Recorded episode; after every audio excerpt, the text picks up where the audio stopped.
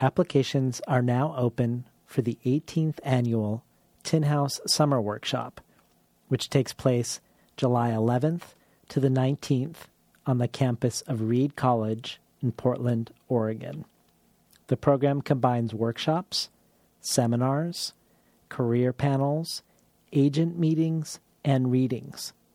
This year's faculty includes Carmen Maria Machado, Tommy Orange, Kiese Laymon, Amy Nezhukumatathil, and many more. In addition to scholarships, payment plans are available for both the application fee and tuition. More information can be found at tinhouse.com slash workshops. I wanted to start 2020 by simply thanking people who have supported Between the Covers throughout the years. It is around 1% of listeners that also become patrons of the show. But while that may at first seem small, the effect has been an outsized one. It really is because of you that I've been able to continue the show, that it has been able to flourish, and that I've been able to create the time and space to dedicate to the preparation of each episode. So, in deference to the people who are already supporting or have already supported Between the Covers, I'll refrain from doing my normal spiel about what you can get in return by becoming a patron. If you're moved by what you hear, you can find out more at patreon.com slash between the covers or at tinhouse.com slash support. I'm excited to share the incredible writers we have in store for 2020, beginning today with the poet Karthika Nair. Enjoy today's program. Stories are about the id unleashed. They're about the wildness contained in all of us. I think stories kind of like, have some kind of magical effect in the world. I think it's really hard to live without stories. And if somebody tells you, like, this is the way you're going to end up, you're lucky if you can forget that. You know, there's me, and then there's writer guy me, and then there's me working, which is the absence of me. It's just story. Had no idea how to write a novel, didn't know if it would ever come to fruition. Was working at a vet and kind of lint rolling puppy hair and cat dander off myself. They're almost like really shy animals. They will come out of the woods, but you have to stay very still. And you have to pretend like you're not interested in them. Artists tend to like put their fingers in the wounds, in the silences. I believe in the role of literature as a, as a, as a catalyst for dialogue and, and, and new forms of, of thinking. All the stuff I'm interested in is thrown into the washing machine that is my brain and it's put on spin. Good morning and welcome to Between the Covers. I'm David Naimon, your host. Today's guest is Indian born, Paris based poet, dance producer, and dance curator Karthika Nair. Karthika Nair is the author of several books, including the poetry collection Bearings, the modern day Indian fairy tale for children, The Honey Hunter, and the collaborative Over and Underground in Mumbai and Paris, a travelogue in verse written with Mumbai based poet Sampurna Chattarji and illustrated by Joël Jolivet and Roshni Vyam.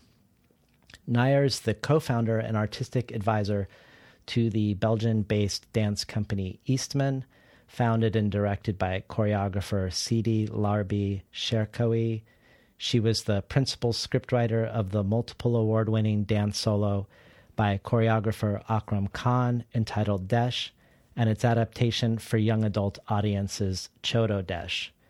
She has also headed the Department of Programming and Production at the National Museum of History and Immigration in Paris, was associate programmer of the festival Equilibrio in Rome, and blueprinted the biannual Prakriti Excellence in Contemporary Dance Awards in India. Karthika Nair is here today to discuss her book, Until the Lions Echoes from the Mahabharata out from Archipelago Books. Nominated alongside Salman Rushdie's Two Years, Eight Months, and 28 Nights, and Amitav Ghosh's Flood of Fire, Until the Lions won the Tata Literary Live Award for Fiction, the first poetry book to win this award, and was also shortlisted for the Atta Galatta Prize for Fiction. Actress Francoise Gillard did a dramatized reading of the French translations of the book at the Comédie Française, and choreographer Akram Khan adapted a section of the book into a dance performance also called Until the Lions, which The Guardian called a modern masterpiece. As if that were not enough, Until the Lions is currently being adapted to the stage as an opera. Kazim Ali says of Until the Lions Karthika Nair powerfully reimagines the national epic from the margins, allowing the suppressed voices to be centered and given subjectivity. Lyrical and somatically dense, the prose and verse of this book creates an intense and coruscating chorus. In a world that seems more riven by the political tensions of capital and multiplicity, that seems more dangerous and conflicted, this epic feels like a balm. Shailja Patel adds, Until the Lions is the Mahabharata I longed for as a child. These are the voices I imagined as I sat through enforced viewings of the endless TV series, bristling with waxed mustachios and phallic posturing. Karthika Nair has pulled off a truly epic feat. Both the scope of her ambition and the skill of her execution inspire awe and elation. Finally, Jeet Thayil says, in this retelling of the Mahabharata from the point of view of its hitherto minor female characters, Karthika Nair uncovers a seminal feminist text.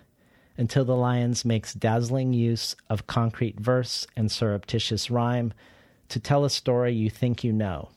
By poem's end, you understand, with gratitude, that you know nothing, and the old world has been made new. This is nervy and accomplished poetry. Listen. Welcome to Between the Covers, Karthika Nair. Thank you, David. Thank you so much for inviting me. So, before we talk about your unique engagement with the Mahabharata, I think it would be good if we oriented an American audience to what the Mahabharata is. And, and maybe you could just talk about how you go about explaining the role it has in India and in Hindu culture when you speak to Westerners and orient them to your retelling of it. The Mahabharata, along with the Ramayana, um, is one of the great foundational epics of South Asia, South and Southeast Asia, because it's traveled widely. Um, it would be the equivalent of the Iliad and the Odyssey, and actually, um, it's about twice as long as both of them put together. Hmm. Uh, it, you know, has has tales which are interspersed between the divine and the human. So there's a very interesting engagement between the two as well, which maybe uh, makes it a little more um, identifiable um, in every era. There have been retellings all through the history of, well, since since the epic sort of found its way into the popular consciousness about two thousand years ago. Hmm. And uh, as a story, it's also for me very interesting because it does not have a, a demonized other who is an invader or uh, um, an abductor. It is a story within one clan. It's an internecine war between cousins uh, over over an empire. So very identifiable again, and unfortunately timeless. There are those who are perceived to be the good and those who are perceived to be the evil, but that keeps changing depending on the location that one stands in. And what is refreshing is also that the, the good are not um, incessantly good, and the evil or the ones in the wrong also are given um, the opportunity to show shades, some some very strong shades of goodness and generosity and and and gentleness. Um, it's it's very it becomes very clear through a reading that um, gray is perhaps the shade that humanity is imbued with much mm. more than anything else. And is that compelling notion that there is no demonized other from the outside why you would choose to retell the Mahabharata versus the Ramayana? Well, it, it's true that the Ramayana is much more about the ideal king and the ideal man. And there are few ideals in the Mahabharata. In fact, one of the things we see, despite the fact that there is a war for righteousness, and I put that in quotes, uh, being being waged and and and is fought at terrible, um, unbearable cost. At the end, we see that once the fighting gets underway, these these lines and colors get terribly blurred. Uh, that unspeakable evil is is committed in the name of this righteousness. So th- that's something I've always been fascinated with. That the Mahabharata is, is a very is a text that's very self aware. Well, you've said before that the Mahabharata is so much part of the collective consciousness of South Asia that you've never really read it for the first time. That you encounter it informing so many things of everyday life. So I was wondering if you could walk through some of the ways in which you encountered the Mahabharata without looking for it as you grew up in India. Actually, that particular statement is uh, is is attributed to the great uh, poet, scholar, and translator A.K. Ramanujan, who spent much of his life in, in the United States. Um, he said that in South Asia, no one really hears the Mahabharata or reads the Mahabharata for the very first time. That, implying that it has, as you said, seeped into the collective unconsciousness at a very young age. And it was the way for me as well. I would say that, you know, I heard it long before I learned to read, and I saw it in classical and traditional art performances like the Kathakali um, during all night shows that my parents took me to, probably at very age appropriate shows at that, because you have marvelous, vivid masks complete costumes that can either be formidable or impressive or, or, just downright scary, depending on how you look at them. And in fact, it also um, provided the first reading material I had because most Indians of at least three or four generations post independence grew up with um, a collection called the Amar Katha, which, you know, kind of combines the power of Marvel and DC. Uh, everything, whether it was history, legend, myth, or fable, was told through, through, through these comics. Which were, I think, published every week. You, every week you had a new one, and so there were there were very compact forms, illustrated comic books, where you had little chapters from the Mahabharata and the Ramayana, just as you had of Indian history or you had of um, the equivalent of Aesop's fables. Mm. So you know, it it in that sense, the Mahabharata entered my um, imagination through various ways long before I sat down to actually read one of the authorized translations or I heard the Sanskrit version being read by my grandparents or so on and so forth. And and it's it's entered every aspect of life, the performative, as I said, um, the the linguistic, um, even even everyday notions uh, of um, of symbolicism because you have it in proverbs or you know you'd use a shorthand with certain characters. And in that sense it goes beyond the hindu experience. There's a persian mahabharata which was commissioned in akbar's time in the mughal emperor akbar's time. It's traveled to southeast asia and it exists um, as a form of puppet theater the wayang uh, in java. So it's traveled far and wide. Well, I read as I was preparing that there's a Hindu belief that having the Ramayana in the home sanctifies it, but having a copy of the Mahabharata in the home brings discord. And in your author's note, you begin with an anecdote about your father, who fought in all three of India's wars in the 60s and 70s, and overhears you as a child bragging about his um, participating in the wars. And I was hoping maybe you could speak to what happened in that moment, how that moment affected you, and how that ultimately informs the way you approach Until the Lions.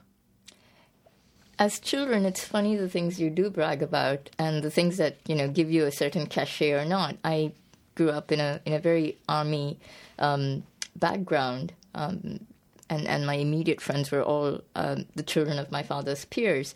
So what we generally bragged about was our parents' war records. And as I say in the introduction, the person who had, say, the highest cachet, who was on top of the totem pole, was someone.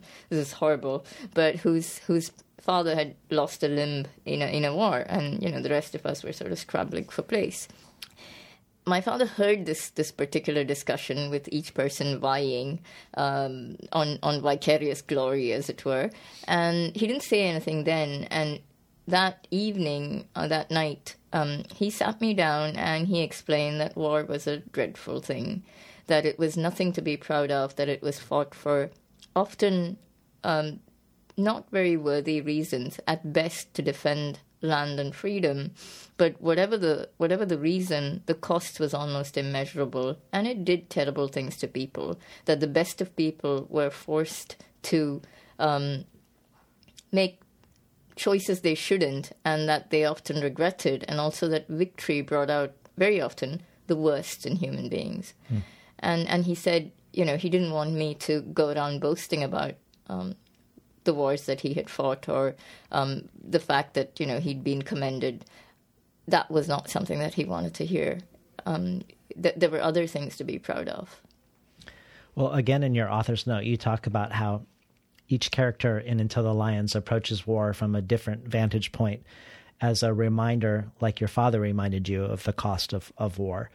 And you name militant patriarchy as the wellspring of war and point to people considered inferior, indigenous communities, lower castes, and women as the first casualties of war and conflict. You say of women in particular, their bodies become territories, possessed, ravaged, plowed as though for produce, discarded, carelessly destroyed. But unlike the land, the stigma of conquest is attached to their person. They become repositories of lost honor, individual and collective. At the beginning of the book, you have an epigraph from Chinua uh, Achebe, where he cites the proverb that until the lions have their own historians, the history of the hunt will always glorify the hunter. So I was hoping maybe you could talk about the various ways you become a historian of the lion in Until the Lions. I think um, what I've tried to be is is a conduit to these various lions and lionesses primarily, uh, because 16 of the 19 voices are female voices. Um, and they come from positions that are wildly varied. There are queens, there are abducted princesses who lose everything um, their families, their, their land, their honor, their bodies. Uh, there is a canine observer of all this carnage who is distinctly suspicious of the human race because his own species has never benefited from any association to um, to mankind. That's the way she actually sees it.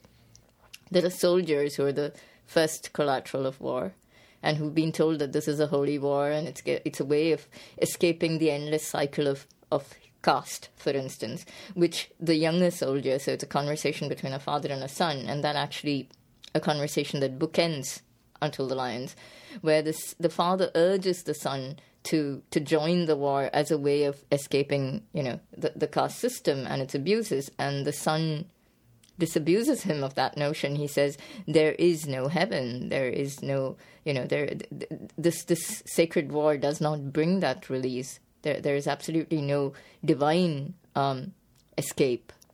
So there are there are voices which are varied. There are um, handmaidens who are pretty much used as again the question of whose body is it and who has ownership over their sexuality, uh, their fertility comes up because there are handmaidens who, like I said, are basically just considered wombs for a further generation of warriors and, and kings. Um, there are queens uh, who rule in everything but name because their own sons are absolutely feckless. So it's it's a it's a variety again of positions, and as you pointed out, the landscape changes. I mean, that's something I, I go into. The landscape changes depending on where you stand on the battlefield, whether mm. it's back in the palace or whether you're in the thick of the war. Well, because you're retelling the epic from the vantage point of marginal characters or characters within the story that are traditionally considered considered inferior, one might think that you're inverting the power dynamic of the epic to critique the epic. But in your interview with the Los Angeles Review of Books, you say that the retelling does not violate or overturn the original in any way because the potential for violation is already latent in the text, that the Mahabharata creates the very conditions for the violation, and one could even say it encourages it. And I, I would love to have you unpack that for us the, the ways in which you're retelling it, but you're also maybe uh, boosting the signal of a gesture that's already existent within the epic itself. Actually, that interview I think is with um, Saikat Majumdar, who who refers to a conversation with me. So it's not exactly Oh, my really? quotation. Yeah, That's yeah, not your words. Yeah, no, those aren't Well- my words. But yes, um, the gist of what um, he sort of quoted uh, is is is true. The, the violation is latent in the text. As to whether it encourages it is more his interpretation than mine. Interesting. Um, uh, I I would say that the epic is much more an observer than uh, a critic. There is a great deal that it lays out, which sometimes later tellings do not contain. For instance, the Stri Parva, which where where the women uh, who have who are victims of the final Kurukshetra war, the mothers, the widows, the daughters, the sisters, actually upbraid the Pandavas and Krishna, uh, which is a very interesting uh, condemnation of war, and that's given position. But at the same time, you have Bhishma uh, just after that laying out the rules of kingship to Yudhishthira, who is going to the Pandava king, who who will take over the throne of Hastinapur. So the epic in itself provides um, perhaps not. I mean, it's a recursive text. It's a frame device. You know, the the, the, the framing device that that um, again bookends the epic tells us that it goes through many many voices, many eyes. Um, but I, I I don't know if it. Yeah, I wouldn't say it encourages uh, the violation. I think it's a it's it's at best, it is a detached observer. At worst, it takes such and such position to um, vindicate the social structure. Yes, it does that. But it also provides space for criticizing that social structure through some of the most beloved characters. Can we hear uh, one of the poems? I was thinking we'd start with Fault Lines number one. Sure. Fault lines one. Listen, listen. Hate rises, hate blazes, hate billows from battlefields. Hate arrives, searing rivers, shriveling plains, reaping deserts on its path, even to this doorstep, to rule the roost. Now hate arrives to gorge our mountains in serpentine maws, to smother fir and spruce and hemlock, to patch my blameless sky into white dust, so embers fall as stars. Hate dissevers takin and Goral, black bear, weaver, deer, leopard, and dragonfly harbored by this hermitage. Hate blanches your still human eyes, flows down larynx and pharynx and trachea, leadens the breath and whirlpools memory's voice, till all you know, all you feel, all you seek is nothingness. Old hate, descended from heavens, leavened on my land. Old hate, diffused through blood and womb and semen. Old hate that I too begat. Old hate, bequeathed and bartered. Won in battle, given as bride price. Hate that blighted six generations of this clan. Deforming husbands, grandsons, aunts and nephews, brides and celibates. Hate that only one soul eludes. A base-born, sainted bard, Vyasa, my lone living son, Vyasa, with words to hymn the story across millennia, while birth and death and love and youth jostle for place, while hate, old hate, spores and multiplies. In Kurukshetra, the earth sweats her face in blood. Death begins to dance. Been listening to Karthika Nair read from Until the Lions Echoes from the Mahabharata. So in your in your bomb interview, you say that the goal isn't to reverse the gaze, but instead to multiply the gaze.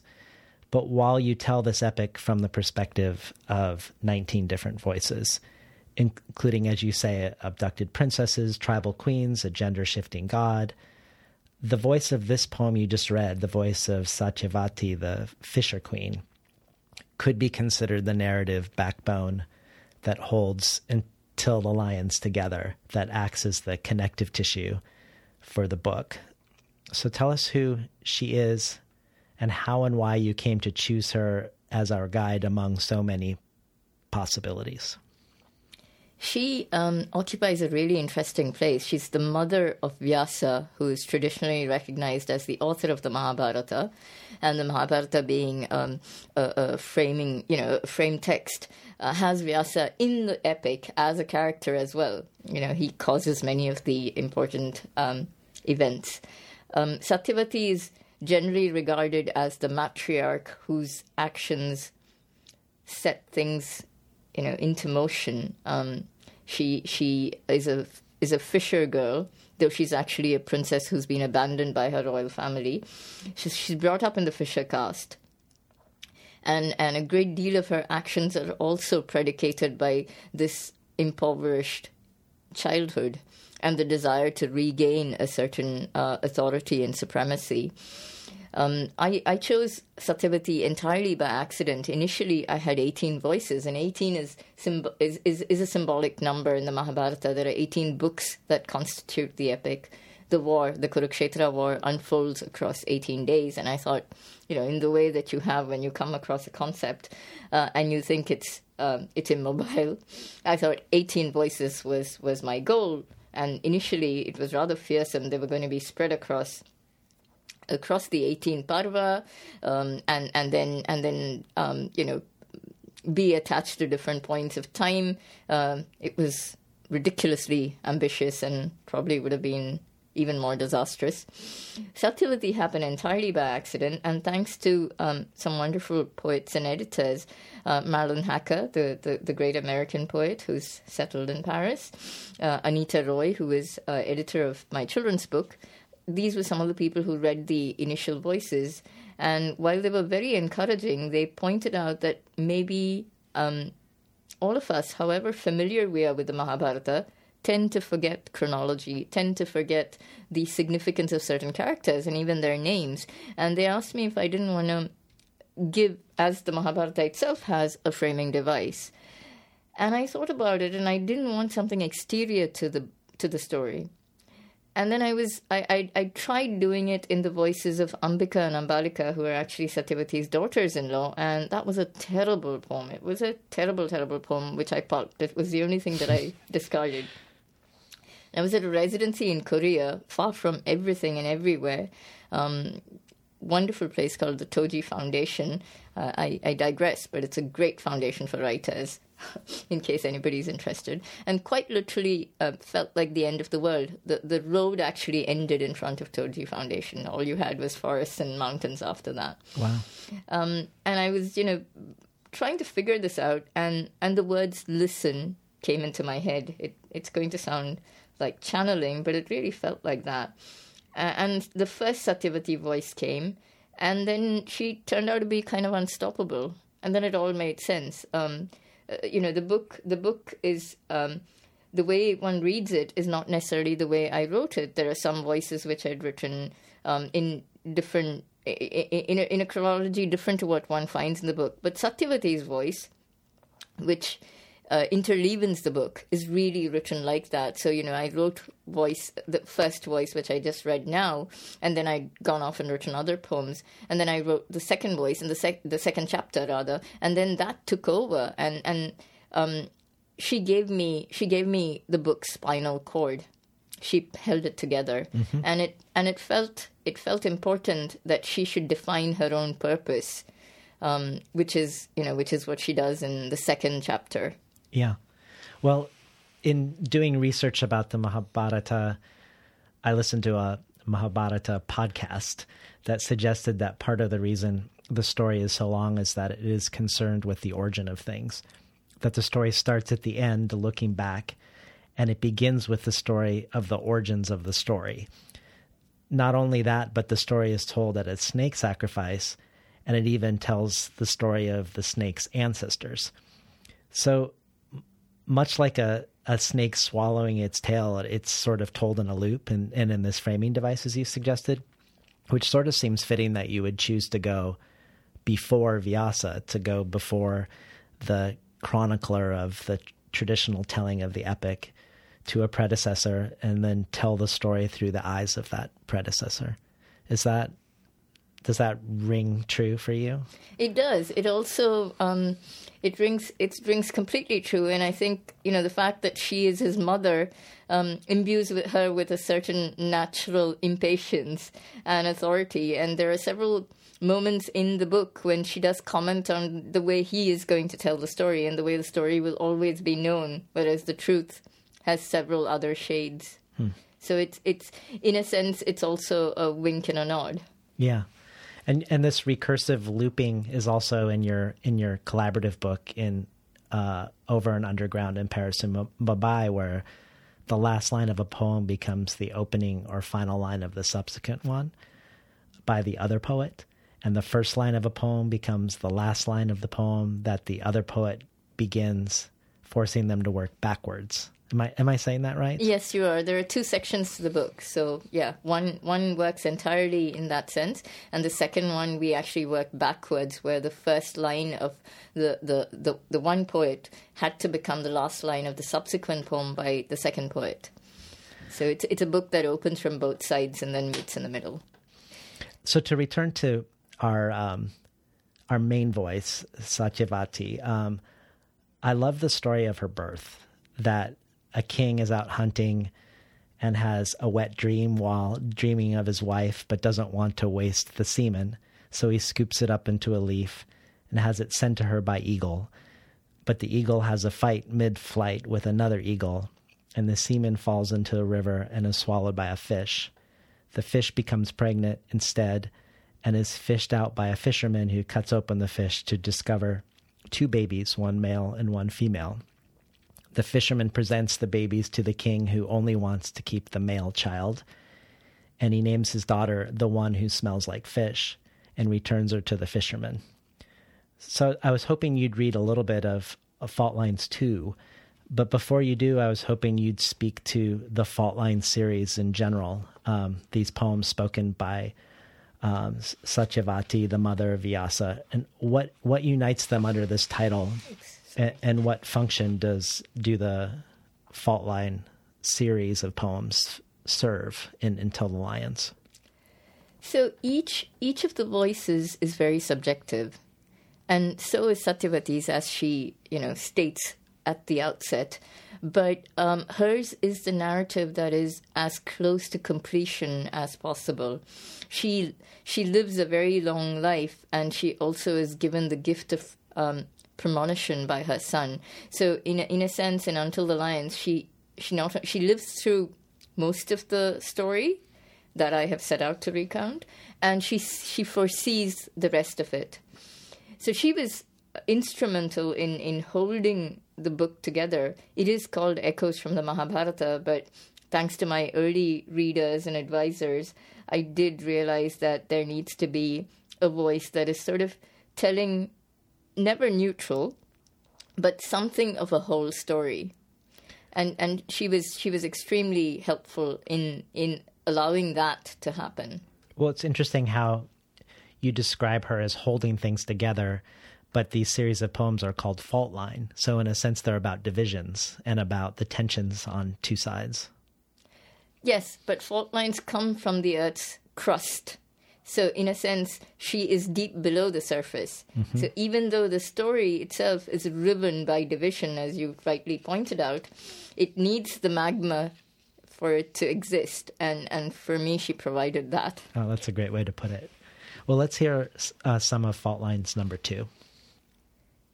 Listen.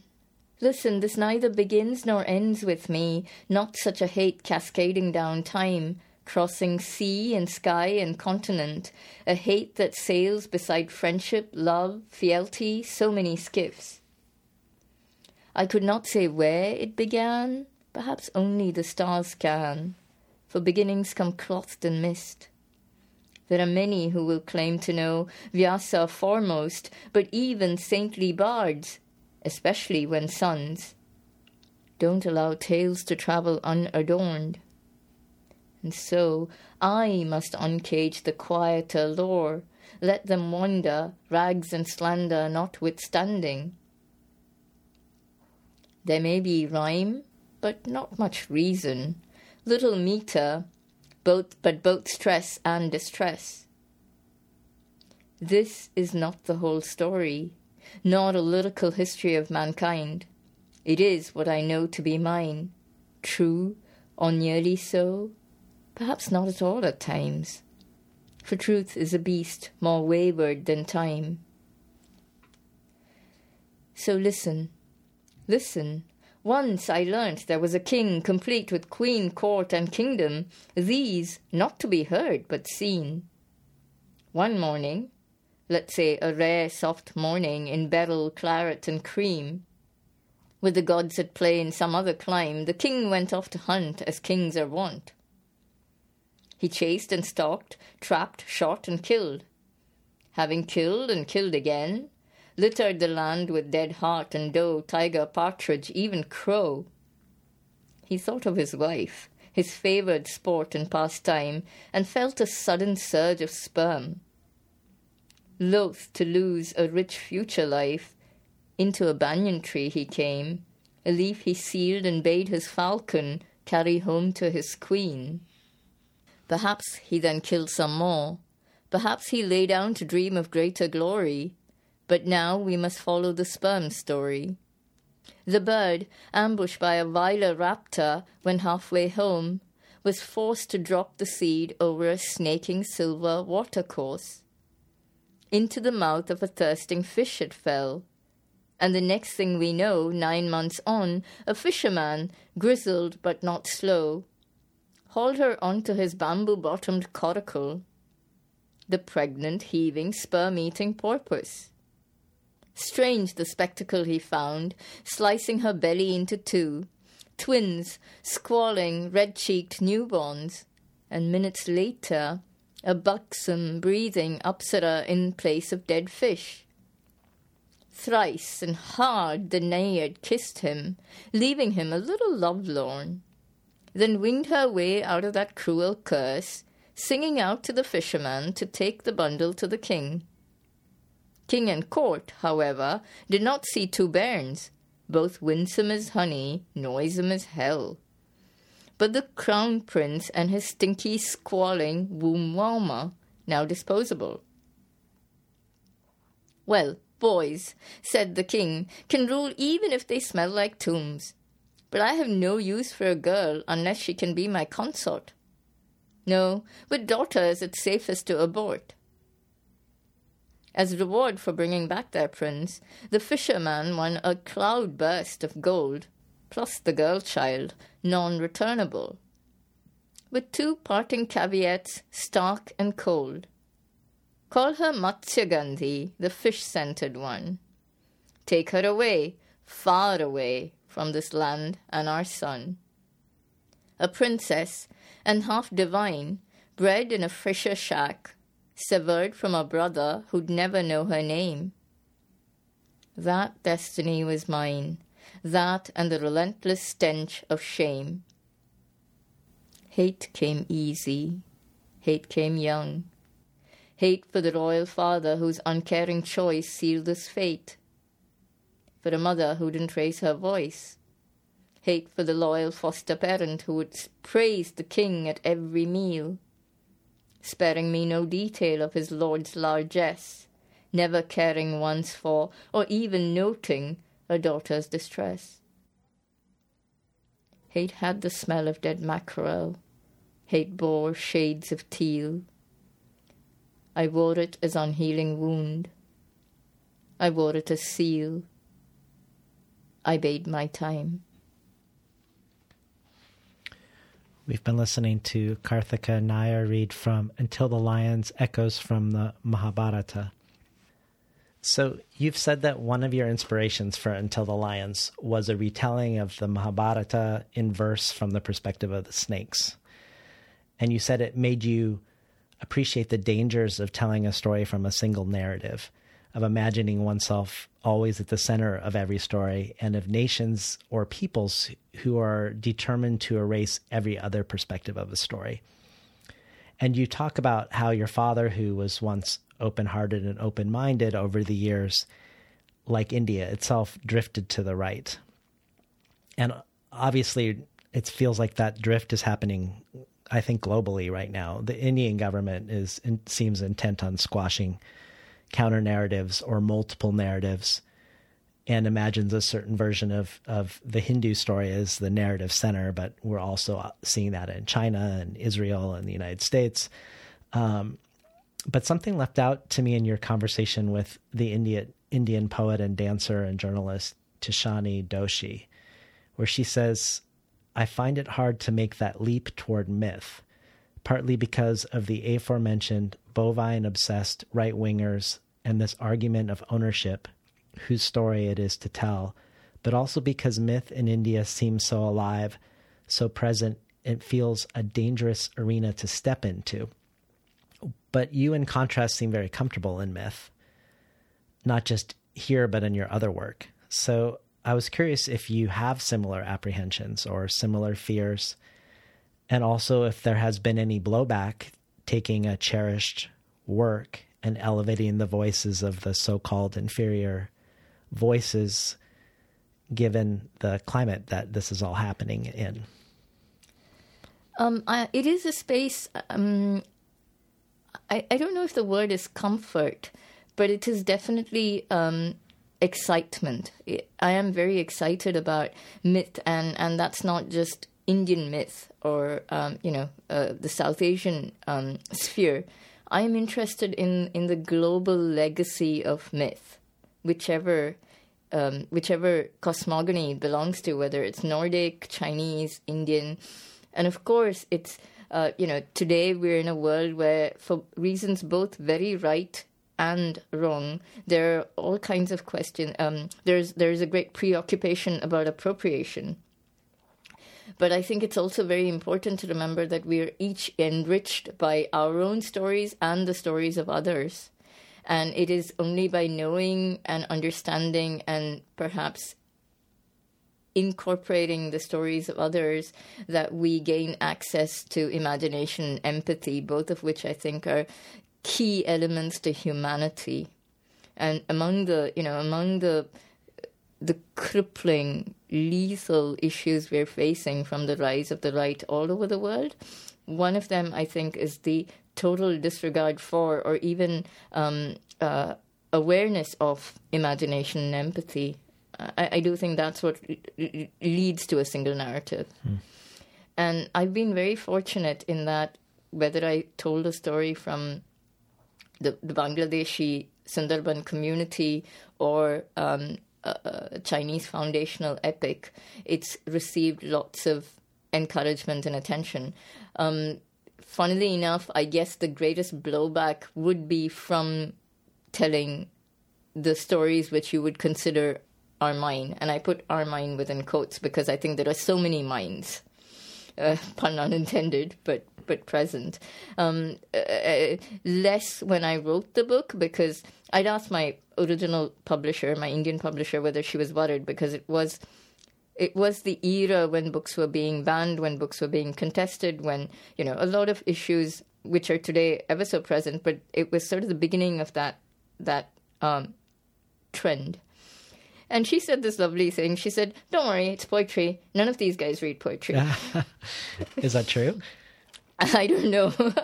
I don't know because uh, she may be she may be onto something because the, the the, the the kind of blowbacks have mostly been at readings or public events or on uh, online fora after an interview. There were there were magazines that had to close down their comment section because of something I said, mm-hmm. um, or because I pointed out that the myths have never been monolithic and they've never been um, immobile. They've always changed through time, and they're in that sense historiographic because they are so revelatory of the concerns of a certain generation, a certain community, a certain um, part of the world, or a certain language, even.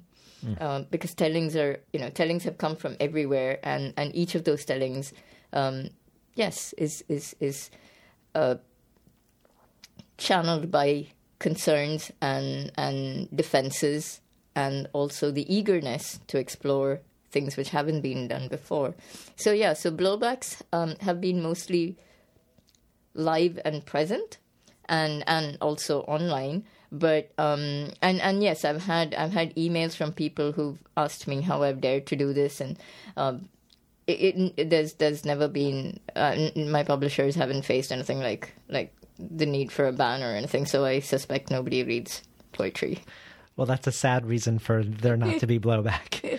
um, but one of the things that I uh, appreciated about Until the Lions is that immediately after we get the voice of Satyavati, who orient us, orients us to the epic with her fault lines, which are sections that are symmetrical prose blocks, we immediately leave the the voices of the main characters and we end up in the voice of an unnamed foot soldier, and then in a, a re, the first of many recurring sections called spouses and lovers, where the women who aren't always named by Vyasa in the traditional telling are given voice. But also with this departure from Satyavati's voice, the form becomes more varied and unpredictable. We aren't getting the symmetrical prose blocks. We're getting a, a much more um, playful and fluid uh, variety of forms. And I guess I, I wondered about your strategies, what they were to approach a work that you said was two times longer than the Iliad and Odyssey put together. I, I, I found 10 times longer. I don't know which is true, but that it has nearly 2 million words – that contains 200,000 verses and innumerable characters. But even having only 19 voices seems overwhelming to me.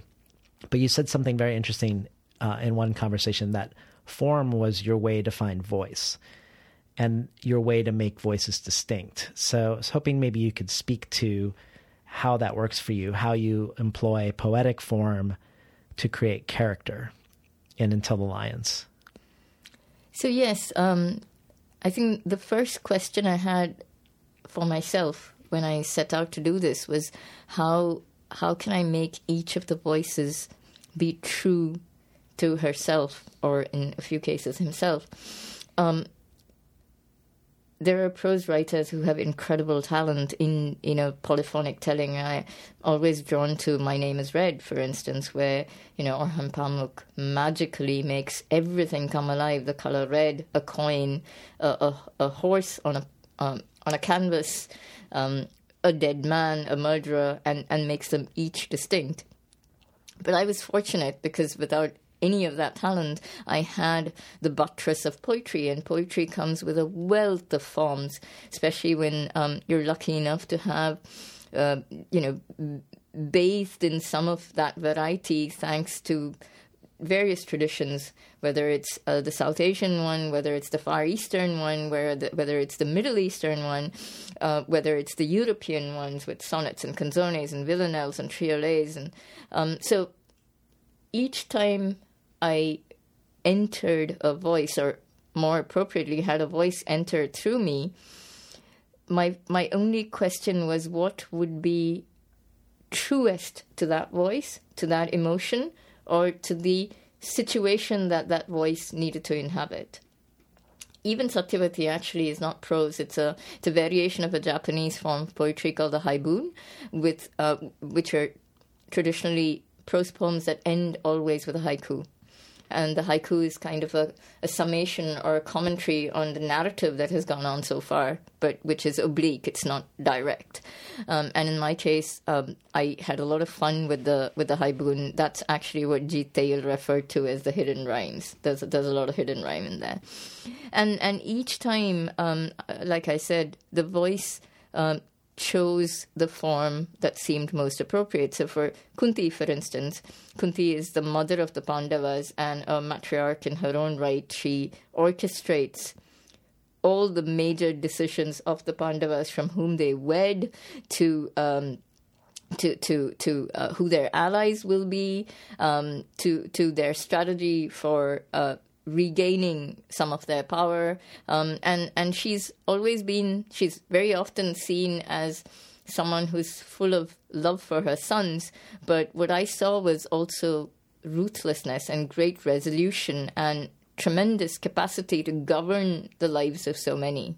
And what I chose is a is an old um, is an old old old uh, Italian slash French form called the canzone where 60 there are 60 it's it's 65 words um, so it's five stanzas of 12 plus one ending uh, envoi of five lines and the singularity of the canzone is that it repeats five end words all through these 65 lines. So there are only five end words, and you repeat them in a very precise mathematical combination. Um, and those five words, to me, seemed a really good way of um, of reflecting some of her ruthlessness and her purpose, Mm. and the fact that she had distilled her life to just that purpose. So that's you know that's using a very traditional form. There are times when I've uh, I've, I've sort of um, fallen back or or uh, used um, concrete poetry, so visual shapes and playing with color. So grayscale, for instance, one of the Constancy poems, Constancy Five, is in two colors. It's in grayscale and black. And it can the grayscale bits are one voice and the black are another. And when you read the poem, you can read it either entirely in grayscale, entirely in black, or together as the duet that it's supposed to be between uh, the, the, the the soldier and the spouse. I was hoping you'd read one of the Constancy poems, but before you do, could you talk more about them as a series? Because it feels like maybe my first impression with Fault Lines and Satyavati's um, holding things together being like a tension and a contradiction. The Constancy poems feel like they're the least constant, like they're the most inconstant in terms of form, Mm. uh, and most variable in terms of form. But what what are the Constancy poems? And then maybe we can hear uh, Constancy two after that. That's so perceptive. I- they are actually the counterpoint to Satyavati's very singular, very central narrative, because a by virtue of uh, whom uh, you know they represent, it's the voiceless, it's the nameless, it's the lovers and, and spouses of the soldiers who've never even been a footnote in in in the epic. Um, and and so each time it's a different voice. They're nameless, but there are six of them, and they're a bit like Satyavati in the sense that they intersperse the book. Their presence intersperses the book, and it, it's also an evolution. They they grow from being very succinct. Um, intimations of what is to come. They're always an intimation of the disaster that is to come, uh, of of the personal cataclysm that's inevitable. Because whoever wins the war, the soldiers are not going to have a happy ending, and the families of those soldiers are going to be the first casualties of this war. And, and yes, uh, each one occupies a different space, whether it's in terms of poetic form, whether it's visual, whether it's uh, linguistic. Well, let's hear Constancy number two. So, Constancy 2 is a concrete poem. I had shaped it as a multiple eye, and that's what it speaks of as well. Uh, as a compound eye, sorry, like like the eyes of uh, insects, which can see several things at the same time. I watch you on days and nights before a battle. Watch you hold me, hold us, and all else in the orbit of an insatiable gaze. Watch you moult, flesh and feathers, marrow, muscles, mouth, gills, nephrons, entrails. Slough off all organs till only skin and bone remain, and eyes surge all over on shoulders and sides, at the base of a spine, on fingertips and knees, in the inlet by your throat. Eyes reappear, one by one, swiveling east, west, and down and up. Now to corral, memories, now to caress, to count. Been listening to Karthika Nair read from Until the Lions. I, w- I wanted to talk about one section in, in Until the Lions that maybe is similar to the Stri Parva in the sense that it the Stri Parva is the section of the Mahabharata that is giving voice to the grieving women. So where we were talking about it containing its own violation potentially. Um, but there's a section in Until the Lions that destabilizes the relationship between the narrator, narration, and the reader, I think, and it's called Bedtime Story for a Dasi's Son. By this point, we have discovered that even though the story has been recentered by you to a matrilineal line, our female narrator wants to extend her dynasty at all costs. And she urges over and over again what would be considered sanctioned rape to achieve these ends.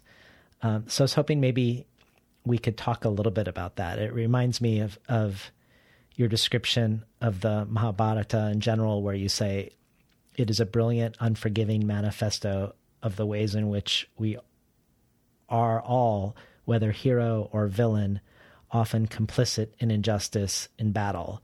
This is all too easy to overlook that while we are victims of violence, we also inflict it almost unthinkingly in many lethal ways. We perpetuate cycles of violence, whether out of inherited hate or righteous anger or hurt. And it feels like we're witnessing that. As you elevate voices, those voices also are either unwittingly or, or not, um, thinkingly or unthinkingly, are also participating in the violence. Yes, one of the things I did want um, to uh, approach through Satyavati, but also through the responding narratives, is is how um, patriarchy is also maintained by women. That power brings um, power triggers reactions which are not necessarily um, for the forces of, of good or mercy or gentleness. And Satyavati, like you said, um, exemplifies that in her desire to have this dynasty, in her desire to upend the existing order of things. She forces her older son Vyasa to her widowed daughter-in-laws so that they will be impregnated by her, um, you know, her bloodline, um, and this is what I call sanctioned rape in the book.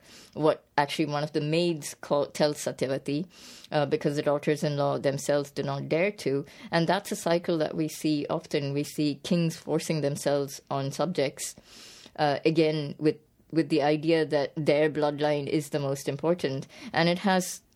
For me, contemporary resonances which are all too frightening about about the ownership of bodies, about the rights uh, of women, but not just women, um, and and about uh, the sacrosanctness of order. Um, so this, the bedtime stories for Dasi's son, which the title is is a is again a, a doffing of the hat. A lot of the book is to previous tellings. Uh, bedtime stories is actually in itself a telling of the Mahabharata uh, by the late Kiran Nagarkar, who had um, done, uh, who'd written quite an incendiary play, which was banned in India for some time mm. because it told the Mahabharata, it, it positioned the Mahabharata uh, um, around many many political controversies controversies and and some of it in the um, prison camps of Bangladesh etc so you know Kiran Nagarkar uh, did that in the 70s and I think it got published only in the 2010s so bedtime stories for a Dasi's son uh, was written in the voice of Sauvali, who mostly remains unnamed uh, in the epic. And she is a maiden uh, who was picked by Dhritarashtra, the blind king, uh, to so that she can be impre- impregnated. Dhritarashtra is in a tizzy because his brother Pandu's wife is pregnant, and his own wife, um, Gandhari, has been pregnant for over 18 months and shows, so, shows no signs of delivering uh, of an heir, and and he's he's desperate to be the father of the heir to the throne.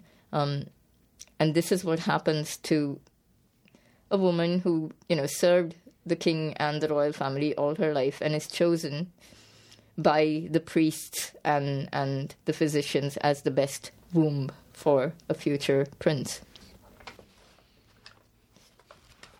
When the king decides to take you, the contours of your life dissolve. You move within a cage of eyes. The unkindness of eyes that define every action surround you from daybreak to daybreak, from plunder to cleansing to respite to plunder again. Your deflowering, too, is a public act.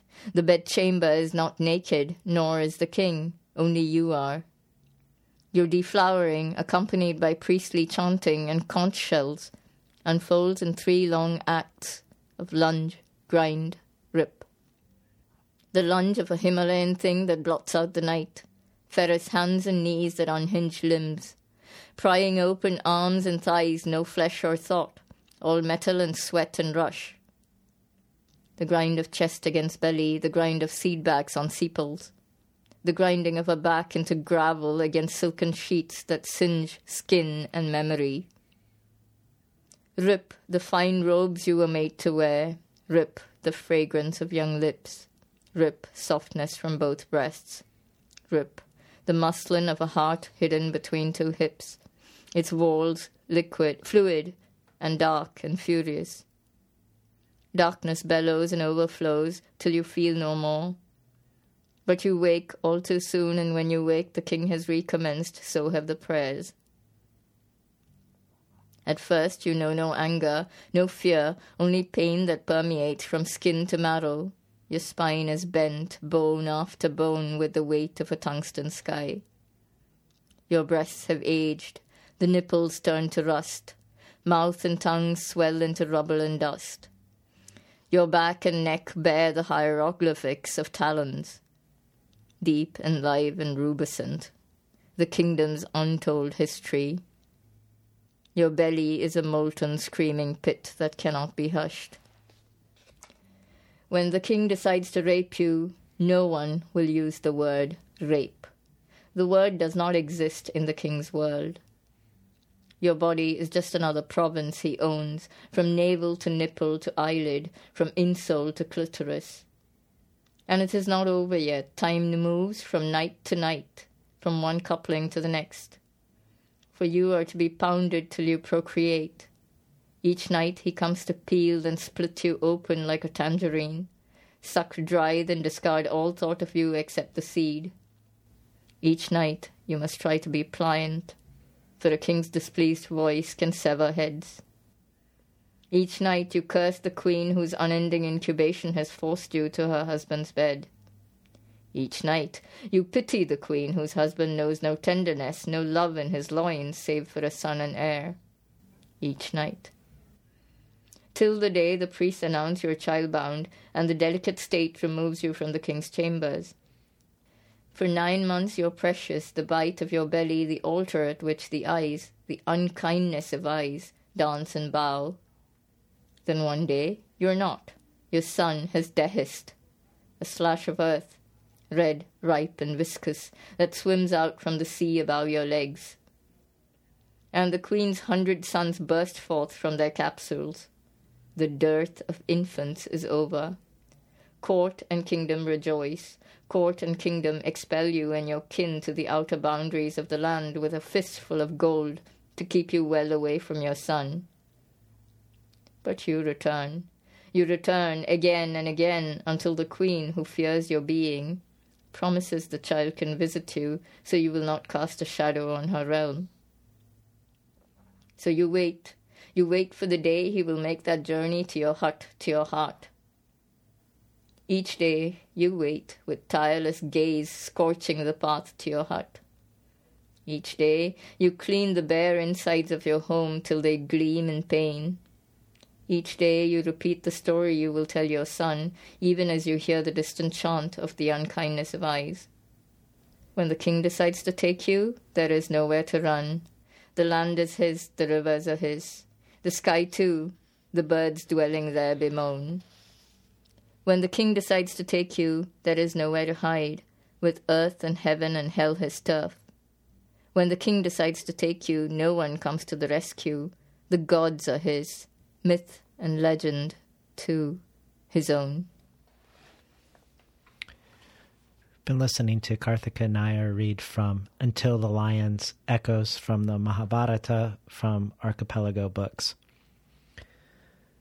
I was hoping we could also hear Blood Moon Rising, which is a very uh, is within the same concern, but I feel like is a very different poem.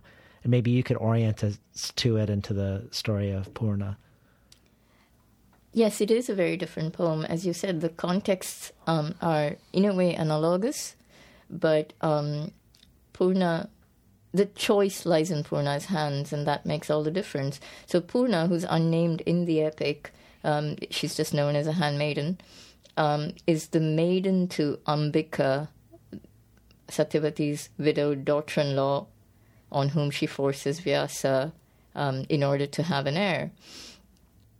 The first time they couple, um, the son who's born, Dhritarashtra, is born blind because apparently Ambika shut her eyes in horror when she saw Vyasa. She was expecting Bhishma, the other, um, the other brother. Vyasa goes on to uh, impregnate the other sister, Ambalika, uh, and the son uh, born is is is is blanched. Uh, he's he's um, and in my telling of it, he's already infertile uh, because um, apparently uh, Ambalika turns white in horror on seeing Vyasa. So Satyavati asks Vyasa to sleep with her daughters-in-law one more time. This time Ambika, and Ambika, who's been through this terrible sanctioned rapes, decides to send her maid.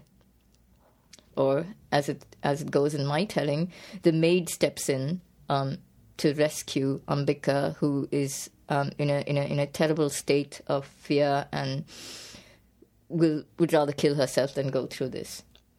So Purna spends the night with Vyasa, but she seizes control of that act and tells Vyasa, who, you know, apparently has been celibate and has no idea what to do and um, has only learned lovemaking from the books and therein the mistake, how important it is to give pleasure in an act of lovemaking. So this is basically um, Purna instructing Vyasa um, in the art of lovemaking.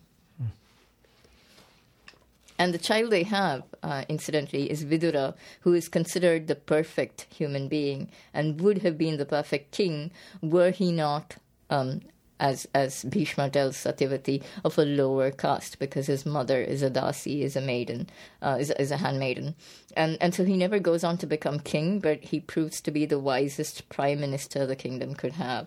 So it's again one of those many, many ways in which um, caste inequality and injustice um, actually defines the epic. So the poem is called Blood Moon Rising, Purnavat Vyasa. Begin with the labia, Lord. Make me a word, swift and feather light, a flurry beneath the philtrum, nuzzling the upper then lower lip teasing teeth apart, swirls on tongue tip and blade and root that carry ribbon lightning to the brain, the smoky wine sting of caresses on a hard palate. Transform from noun to verb these lips. Savor, brush, sip. For tonight we need no food to dine. Should anyone ask for my keepsake, my sign of birth or station, Tell them, Lord, nothing matters but this night song, with alap of twined tongues, tatters of pulse that will drut in tintal, the rag bahar of your breath deep within my throat, hip and thigh, shaft, pubis, in long bandish, flesh to flesh, that shatters thought and time for mating, like music, is no race, no clocks await at start or finish.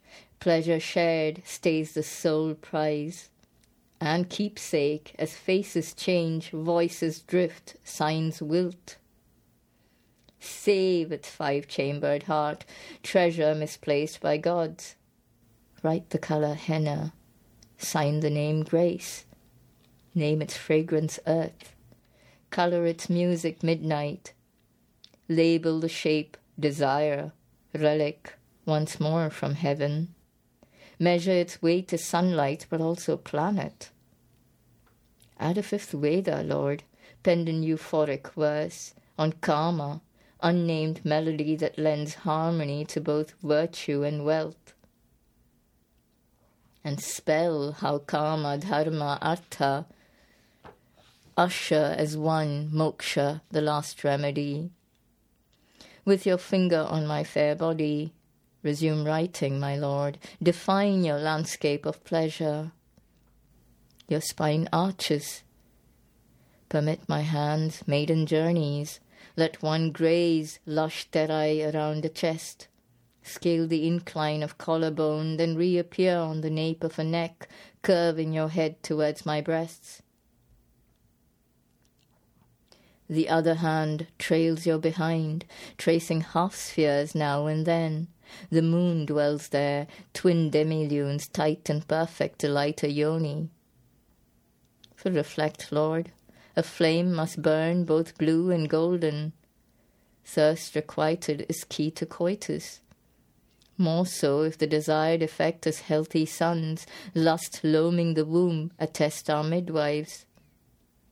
Men must bring, not just seek the pinnacle. So, rouse my seed, set hands and tongue roaming now, and then it'll be gloaming again and again, the blessed moment when night and day merge to stain, to stain skies in many hued delight. Continue, Lord, unfurl my petals, taste and quaff, trace and stroke the walls till they come alive, inflame, throb, and bloom to complete this rite that spring enjoins. Penetrate, then thrust, thrust, succumb to the pain, explode future selves, lose your being. But do not lose me, for it isn't over yet. Not till I surge and pound and flood, till I become. Yes, come. Come, let us flow away in the Jhelum, the night, or the Milky Way. You plead. Leave the land, this world. How dear, how absurd are lovers' demands in bliss, even those of ascetics. I came, Lord, in aid of a distressed lass. I came to bear a wise, robust child for this clan. Ever afters, you must understand, are not for maids nor life, should the queen wish to flay defiance in its bud. You'll forget me too, though perhaps not this night, for nothing forever remains, whether thirst or royal norms. Even the sun must melt away. The seasons in the valley will change too one day. Been listening to Karthika Nair read from Until the Lions. So the place where we go to the most unnamed or the most forgotten is the one place where you imagine a character into being. I was hoping you could talk to us about Shunaka. Um, tell us about them, what, why you felt compelled to create this character and then dramatize them. So um, Shunaka is, is many things. For one, while reading the Mahabharata and its various iterations, um, one of the things that struck me is is just how even for for an epic which is quite self-aware and you know provides its own critique of of caste or gender inequities, uh, it's singularly indifferent to abuse on all the other species. Uh, men do the most uh, terrible. Um, gr- I mean, they commit acts of gratuitous violence a lot of times, and by men I mean mankind. And, and I thought it would be um, a counterpoint even to the minor, uh, shall we say, the subaltern narrative to provide one that is from another species altogether. And uh, choosing a dog came automatically to me because that's one of the things Tishani and I talk about. I grew up surrounded by dogs. They they felt a lot more like my kin, um, and and also uh, the Shunaka has two literary and real ancestors. One is the great Arun Kolatkar's Pi-Dog, uh, which is the opening poem in his Kala poems.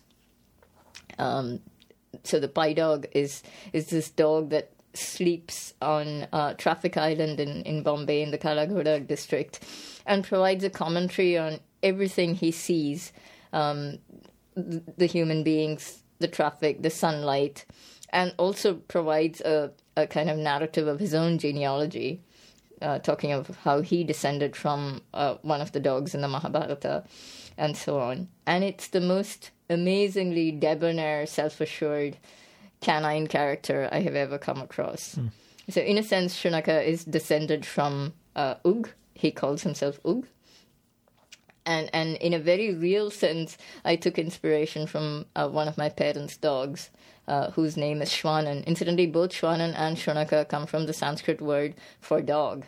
So they you know they've been called dog, um, and and Shunaka Shunaka provides her view of um, of what the humans are capable of, and that's rampant destruction. And she warns the entire poem is actually a warning to her sibling to stay away from humankind, Mm. of how dogs and other animals have never been um, have have really never gained from that association that it's been um, it's been one of enslavement or subjugation all through her eye you know all through time in her eyes Well, when you've spoken about how your strategy to make the different voices distinct on the page was starting with poetic form, I did you have to do that with the dog? Because the way you describe Shunaka's um, is that you're very intimate to to a voice or voices that are very personal to you. Um, was was did form play a role in in making the character unique in, in this case? Um, well, I hope so. I, if you notice, it's um, all of the poem uh, is written in five line stanzas, and they're actually again a, a variation of the tanka. I, I play fast and ru- uh, loose with the rules in the sense that they're run on stanzas instead of ending, in, you know, in, instead of ending with the five lines, but they're all in the five seven five seven seven syllabic form each stanza. And I wanted to uh, convey a certain succinctness that Shunaka has, a certain economy uh, in her choice of words and, and memories. Well, I, I wanted to pivot to something else because it isn't only you who that, that brings the forgotten and unnamed to the forefront of the story in the sense that I feels like the text also does this with the story of Amba, who is brought very low, but then is then returns as a very powerful figure. Uh, and I know this section is the is the section that Akram Khan adapted for dance for his version of Until the Lions. So I was hoping you could talk to us both about what compels you about this story and any theories or knowledge you have of why Khan would choose to use this specific part of a multi faceted polyphonic or polyvocal story um, to create a dance performance around.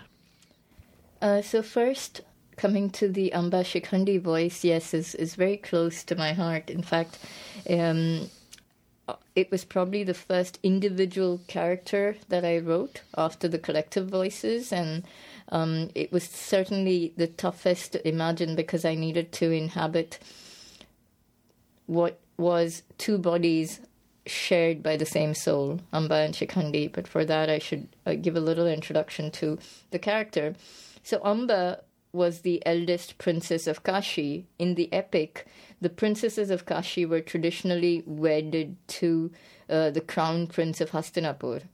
Except Amba's father, who manifestly raised them with a lot of autonomy and gave them the kind of freedom that the other women in the epic don't necessarily have, most of them, uh, held a swayamvara for them. That is, he um, he asked them to choose their own husbands at this ceremony where they could, where all the kings and princesses of the land were princess of the land were invited.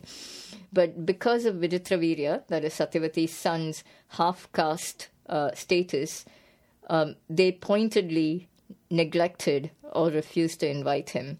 Satyavati takes umbrage at this insult and she orders Bhishma, her stepson, the regent of the kingdom, to go and abduct one of the princesses. Bhishma abducts all three.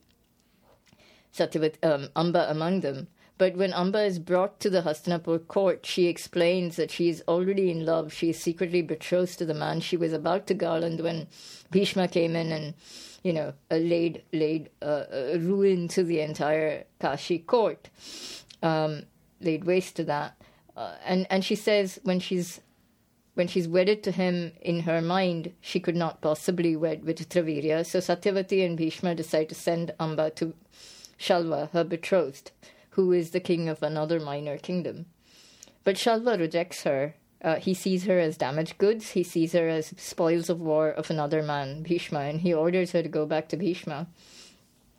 So she's rejected by Shalva. She goes back to Bhishma and she claims to him um, or rather, she she reclaims her position uh, that as abductee, he ought to marry her to restore her honor and her love. And Bhishma, who's taken a vow of celibacy, this is where it gets a bit complex. Bhishma has taken a vow of celibacy so that Satyavati's children can inherit the throne, um, which was a condition she had imposed when she married his father. Claims helplessness. Bhishma says he cannot marry her because that would be breaking uh, an oath that is sacred to him. But Amba Amba says famously, is a woman's is a living woman's you know being, her life not more important to you than a dead vow. Um, Bhishma has no response to that except to get angry and and reject um, every single argument she makes, including and this is in the epic, including Satyavati's um, own plea that perhaps he should wed Amba because I think everybody is kind of horrified by the injustice of it all.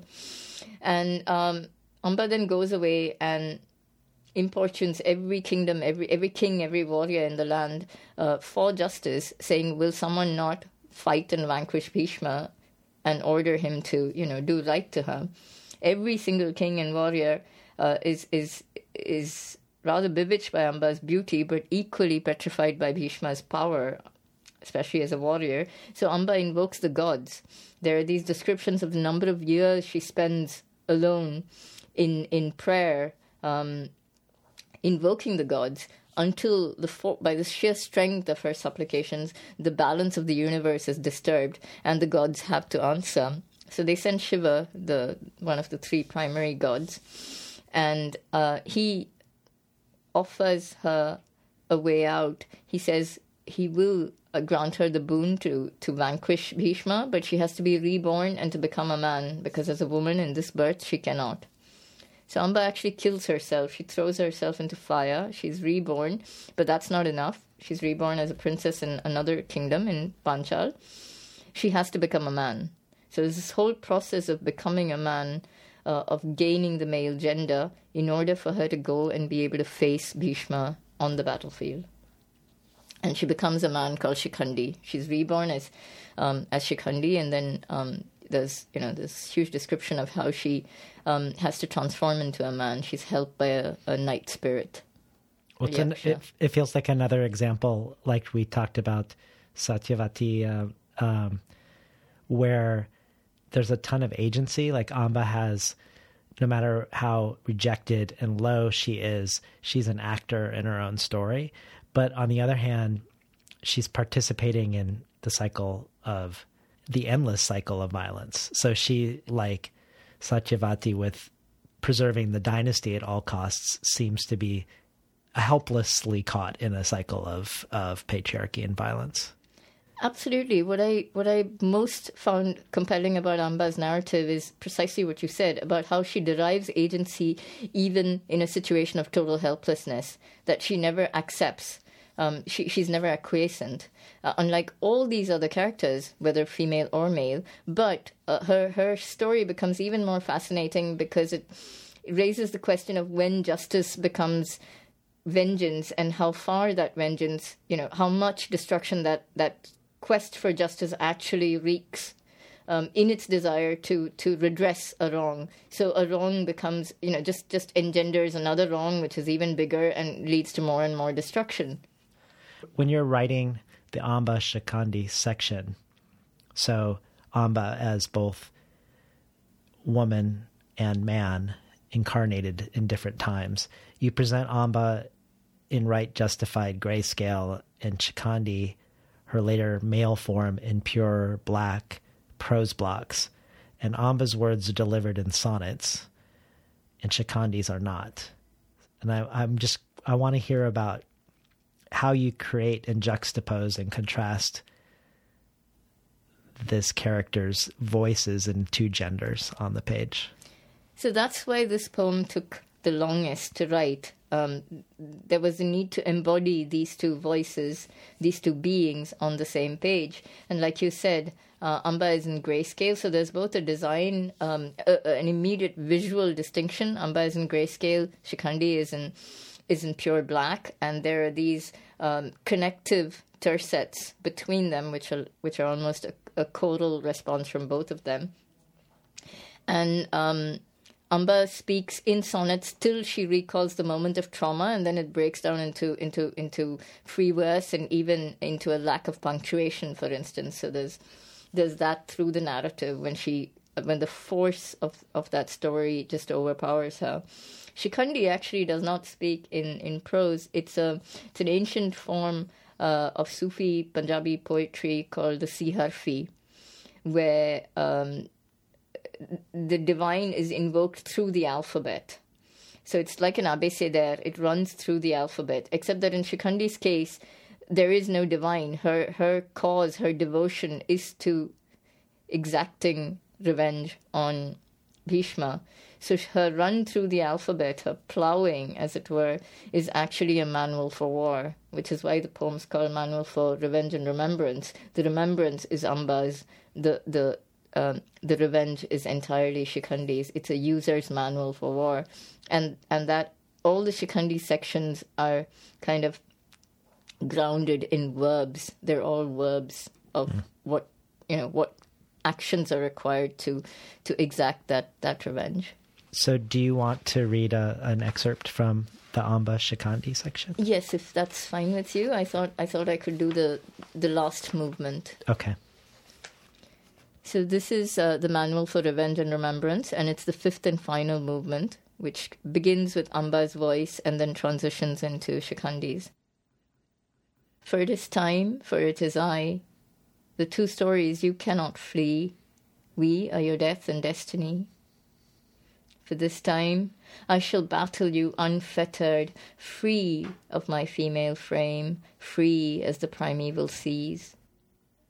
For this time I traverse death and rebirth and lees, no, beg manliness from a yaksha, nameless tree sprite, lord of the night. This time there'll be no debris of woman in me. My head grows sunwards, my knees and back hard, unbending. The voice, the voice unreels into bark. I scour softness, scrub grace from the skin till what glows is pure steel, unfurl my womb and fly it, dripping rust, as pennant perhaps shroud, then peel and burn the breasts. This time we meet, neither shall win, for I will slay you. But first, you shall watch me die. So begin, begin to begin, begin to end. March arm in arm with death towards your vengeance, the vengeance you nursed like a firstborn. Name and number the iniquities of the enemy. Nail grief, needle wrath, narrow its gaze on that single being. Obliterate all others for practice, warriors, archers, charioteers. Order your army to excess. Overrule elders, counselors, judge and jury, outlaw poets and peacekeepers pursue dharma but at casual pace. Persecute those dearest to the foe, plague him, plague him till he prevails.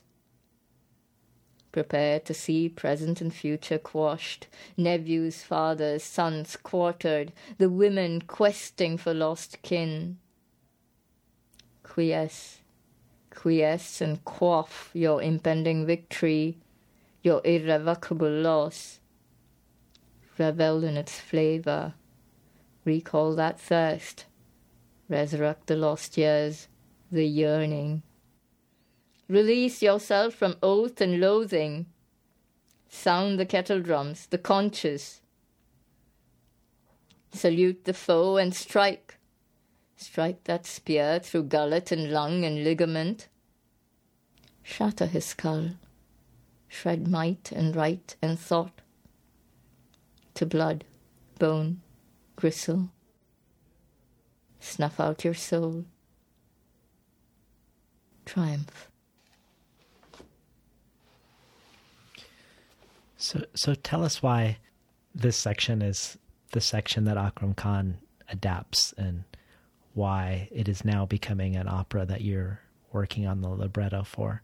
Why why do you think that you're you this is the voice that you came to near the beginning, but wh- why is it a voice that people seem to also pull from this story and and change its form, much like Amba and Shikhandi change form? I hadn't thought of that, but that's so true. Um, in Akram's case, he knew it instantly. He didn't even bother to read the rest of the book. I don't think he ever read it. Uh, he he just um, I I'd recounted this to him, so he heard it from me, which is interesting because you know the Mahabharata is an oral narrative before all else, like most of the epics. Um, and he was instantly um, sort of in throes of memory because I guess you know this. Akram had performed in Peter Brook's Mahabharata. He played the role of Ekalavya, uh, not during its premiere in Avignon, but in the touring version and also the one that was filmed. So it's a, a, a young Akram that we see in, in you know the, the archives that we today have. And some of his best memories were related to Amba, both the actress who'd taken care of him since he was such a, like he says, he was quite a child. And so it was mostly the women actors who made sure he was okay. And uh, also the character of Amba as, as depicted by Peter Brook. And it so happened we both were, while we loved the character who has some of the best lines in Jean Claude Carriere's script, um, it also has a very strange ending in the Brook version. In the Brook version, Amba, now Shikhandi, forgets the reason why um, he, she has tried so hard, why they have spent an, two entire lifetimes trying to get revenge. And they put their arms down at the moment of battle. And so it's, it's a duel between Arjuna and um, Bhishma, which for both Akram and me was a, was a strange. Um, loss of precisely the closure that Amba and Shikhandi in both lives try so hard to attain and go through so much sacrifice. So this was our way of redressing the balance. Mm. So it's quite an immediate choice in Akram's case. In the case of the opera, uh, and and and to, to, to, also add that it's a coda because we both loved the Peter Brook version, but we both agreed that this was the one thing that felt lacking that it was not, you know, justice, so to say. To come to the opera, it was commissioned by the late Eva Kleinitz, artistic director of the Opéra National du Rhin. And um, it's uh, it's uh, interesting because the only condition she gave us a carte blanche in terms of characters, etc. Her only condition was that she wanted Satyavati present. She wanted Satyavati to have the primacy she does in the book, because she said there are so few transformative, powerful women in opera. You know, anytime they have agency, they sort of suffer for it. Satyavati is the rare exception, and she wanted that to be staged in an opera. And the choice of Amba came from the choreographer director Shobana Jeyasingh, because once she gave us that, and um, we'd invited Shobana Jeyasingh to, to be the director and choreographer, Thierry Pécou, the composer, and I said to Shobana that we would like her to choose whichever narrative she wanted because we wanted it to be something she owned and that she desired. Usually, as you know, operas are first written by the librettist and composer, and then whoever is the director comes and stages that. But we really wanted it to be as much her choice of narrative, and she loved the Amba story there were parts that I could not insert because, for instance, she wanted bits of Sauvali to come in, but that did not make dramaturgical sense. So we've stuck to the Amba story, but seen through Satyavati. Satyavati remains quite the vertebral column even here. Hmm.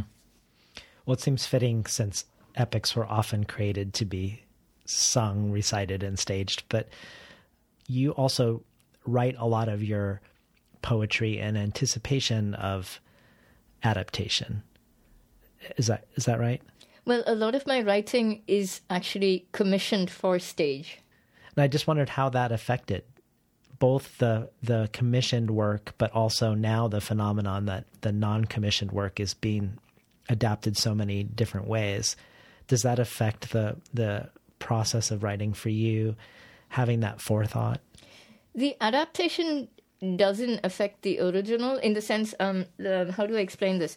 A lot of my writing is already predicated by dance and movement and patterns uh, especially choreographic patterns. There are poems in this book notably constancy 6 um, which is a riff from an existing performance. And there are poems for instance amba shikhandi uh, is is very much about shapes on a page. And you know this the siharfis what you call the blocks they are very much like bodies moving across a stage. So that's already there. And most of the book was written without the idea that it would be adapted. So it was ekphrasis from e- existing dance works. And now it's going i mean now it's been going back into dance. The commissioned work is actually when i when i write for dance is very much influenced by poetry rather ironically um, it's very much influenced by rhythms and structure and patterns and loops and things that i usually do in my in my non-commissioned work Hmm.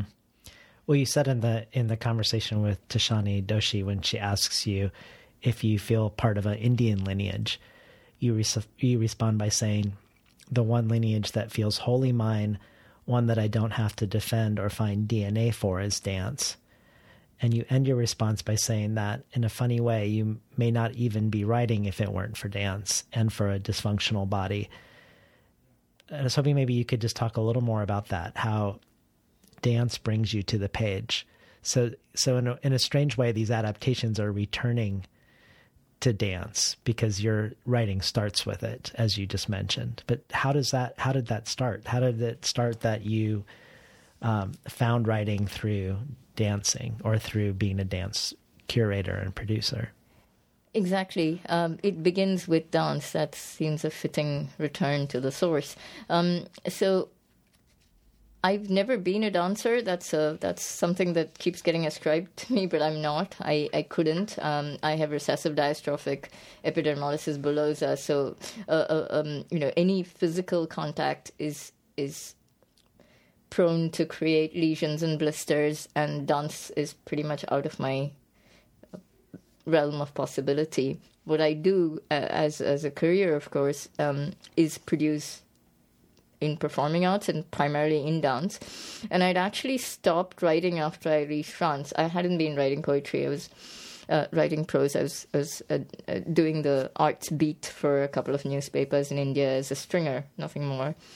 But I stopped writing completely after I reached France. Maybe it was the the the all-encompassing kind of investment that um, a, a, a, an entirely new life required, and also working in environments that were very different, um, being submerged in a language which was still relatively new, uh, unlike all the other languages that I spoke.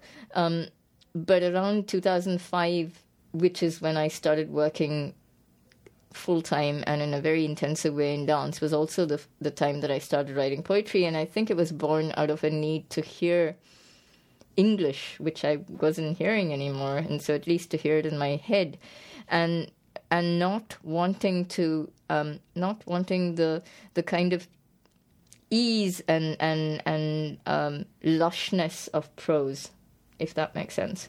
And the very first poems I wrote were responses to dance pieces. I wrote because I there was this strange need to create narrative around dance, and those first ekphrastic poems uh, were today to me interestingly not predicated by the the structure of the dance, but by the themes that they um, you know sprung from. For instance, Zero Degrees was about loss of identity, how much immigration migration um, predicates identity, how much having a piece of paper defines who you are, those things. And I was very much involved in that. I was working for the Museum of Immigration then, uh, heading the art, um, the art programming and production. Um, there was Tempus Fugit, which was about um, the shortness of time, the the ephemerality of time, and I created an entire narrative over a duet sequence in that, which was about time appearing as a woman and seducing this man, uh, who who you know thinks he's reviving her. Uh, the traditional uh, uh, Sleeping Beauty narrative, which is turned on its head by the woman, time. So all the initial poems were either about the body uh, about the body as a space, the body as a vessel for dysfunction, but also the body as uh, an instrument for performance.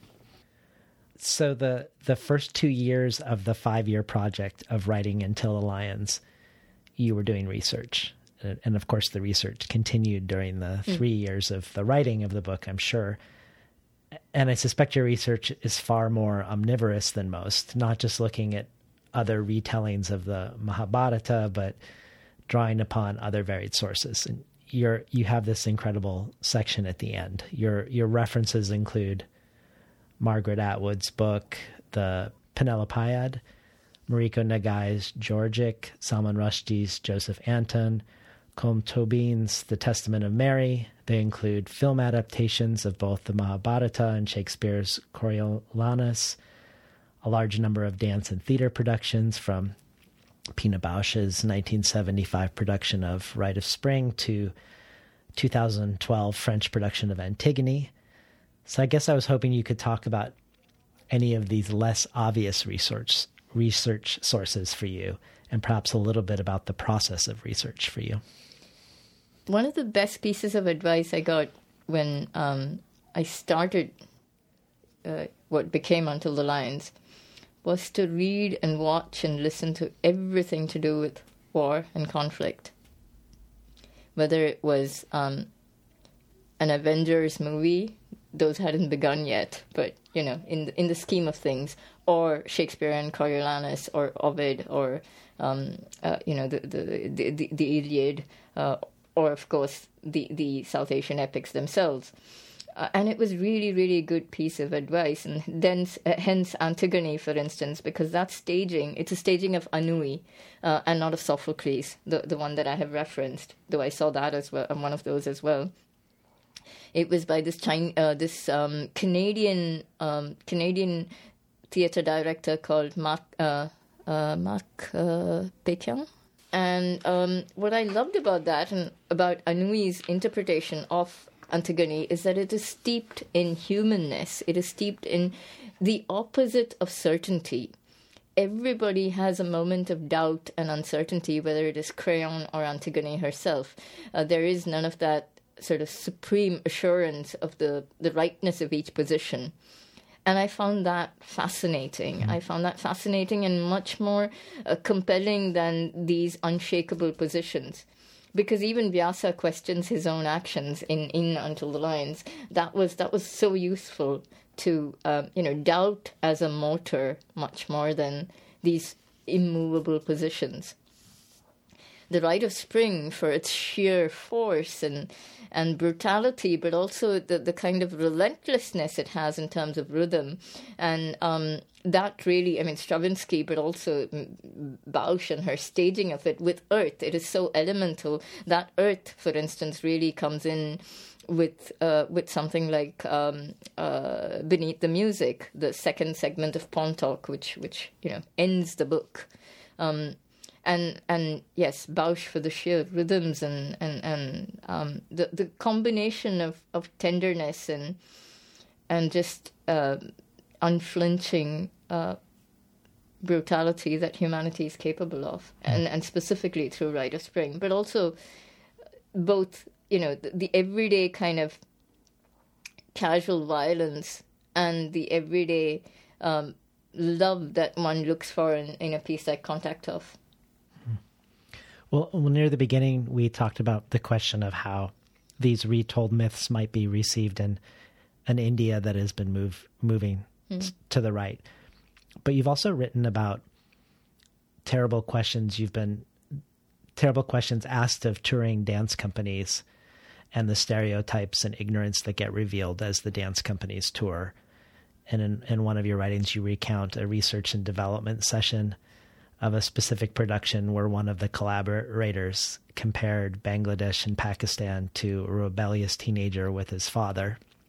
And you wondered if anyone would have been as indulgent if it if he had said Stalin's occupation of Poland was like a loving but strict father dealing with his teenage son's quixotic dreams, which I, I loved as a retort. But I but it made me wonder now that you're touring for the book far and wide, um, how this has been. um, how the encounters have been out in the world with the book, um, whether you're met with stereotypes and ignorance like the touring dance companies or whether you're met with something else so far the US it's been it's been actually wonderful. I've met scholars and Sanskritists and students who spent years with the epics or with Sanskrit. I've met uh, poetry practitioners and aficionados who are, you know, um, uh, whose gaze is is intently on the forms or uh, the things I've attempted to do through through forms and voices. The one question which I think is universal and that I do get and which annoys me intensely is, oh, but can anybody who doesn't know the Mahabharata read this book? Uh, and I'm afraid in my less diplomatic moments, I say, well, none of us was born knowing Ovid or Homer. Mm-hmm. Um, and none of us, you know, uh, none of us knew these these epics uh, immediately. They're all things that we've read and learned and seen, and and and I think access is as much or as little to an epic, whichever one it is, and we're still lots of us uh, maybe uh, not that familiar with uh, Ragnarok. Uh, or details of the Nordic uh, mm-hmm. cosmogony, but um, that never prevents anybody from you know, reaching to I think that world. Yeah. Well, you're you're working on the libretto for the adaptation of the Amba section.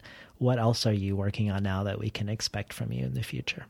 Um, so I finished the libretto. The, the the opera premieres the premi- the opera premieres on March twenty first next year. Uh, so the opera is sort of very much behind for me uh, in terms of actually working on it. Uh, the next piece is a commissioned dance theater production uh, of The Butterfly Lovers, uh, which um, premieres in September 2020 and uh, is to celebrate the 70 years, celebrate slash commemorate the 70 years of um, the Chinese Revolution. Hmm. Well, I think a good place to end would be with a reading of Constancy 6, which you had mentioned was a particular one that what came from dance. Yes, it does. It, the, this structurally, it borrows from Anne Teresa de Keersmaeker's germinal uh, work, which is the violin solo. Um, she calls violin phase uh, in in Flemish, uh, which is which is itself inspired by Steve Reich's phases. Constancy 6. Before God, before the dead, before children, before a world, dance. Before the sea drowns, before clouds conflagrate, before the phoenix drops, before thorns flower, write. Before you leave, before I lose, before it rives before they blaze, ravel. Before you leave home, banished to a land named alone, before I lose my voice, voice that will roam spheres seeking yours. Before a border rives language from love, marrow, and bone. Before words blaze through veins and jagged tongues of fire. Ravel wild cursives from a pledge retrieve its letters, vowels, abjads, and all. Send them to safety from lip to lip to heart and lung. Before the sea drowns, gills clogged by a rain of blood, before clouds conflagrate, scorch the seasons, rain dark light. Before the phoenix drops her song, sealing the casement to dawn, before thorns flower and bronchioles and branches crowd airways. Write it all. Little stories, giant histories, a few myths. Tie them to cotton seeds so they fall in distant hands. Etch a copy on memory's palms. Call it the human crease. Before God dies, smile trampled, a thousand arms crushed underfoot before the dead return like moonlight, trailing white ash and regrets. Before children swap marbles for slugs and swallow darkness at meals. Before a world of straight lines and ironclad right owns your rise. Dance.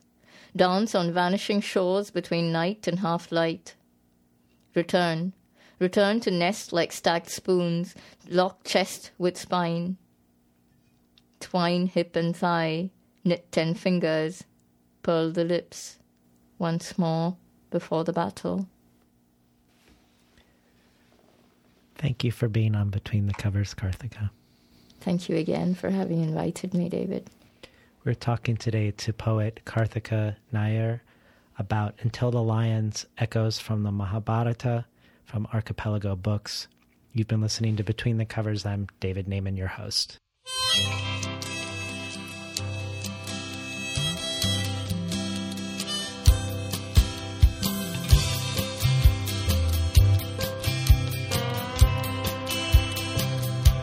Today's program was recorded at the studios of KBOO, volunteer powered, non commercial, listener sponsored, full strength community radio from Portland, Oregon, found at kboo.fm.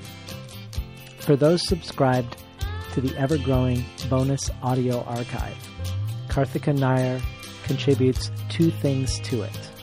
She discusses Deepak Unnikrishnan's book, winner of the 2017 Hindu Prize, Temporary People. She talks about why she loved it, and then she reads from it. But at the end of the program, I also asked Karthika if there's anything she'd like to add to the main discussion that we didn't cover. As you recall, we talk about poetic form in relationship to voice and character development, and Karthika wanted to talk more specifically about the canzone, a form which she calls a feat of acrobatics. She discusses why this form suited the character Kunti particularly well, and then reads the canzone for us. Originally, I was going to slip this into the main conversation, but in the end, there was no elegant way to do so. So this week, the two bonus readings and discussions from Karthika Nair will join supplemental material by Mattilda Bernstein Sycamore, Daniel Jose Older, Layli Long Soldier, Richard Powers, Ted Chiang, Carmen Maria Machado, Tommy Pico, John Keene, Diane Williams, Cristina Rivera Garza, and others. All of this can be found at patreon.com slash between the covers. Finally, I'd like to thank Imre Lodbrog and Barbara Browning for creating the outro. Their album Imre Lodbrog, A Sapatita Mi can be found on iTunes, and Barbara Browning's trove of ukulele covers can be found at soundcloud.com slash Barbara Browning.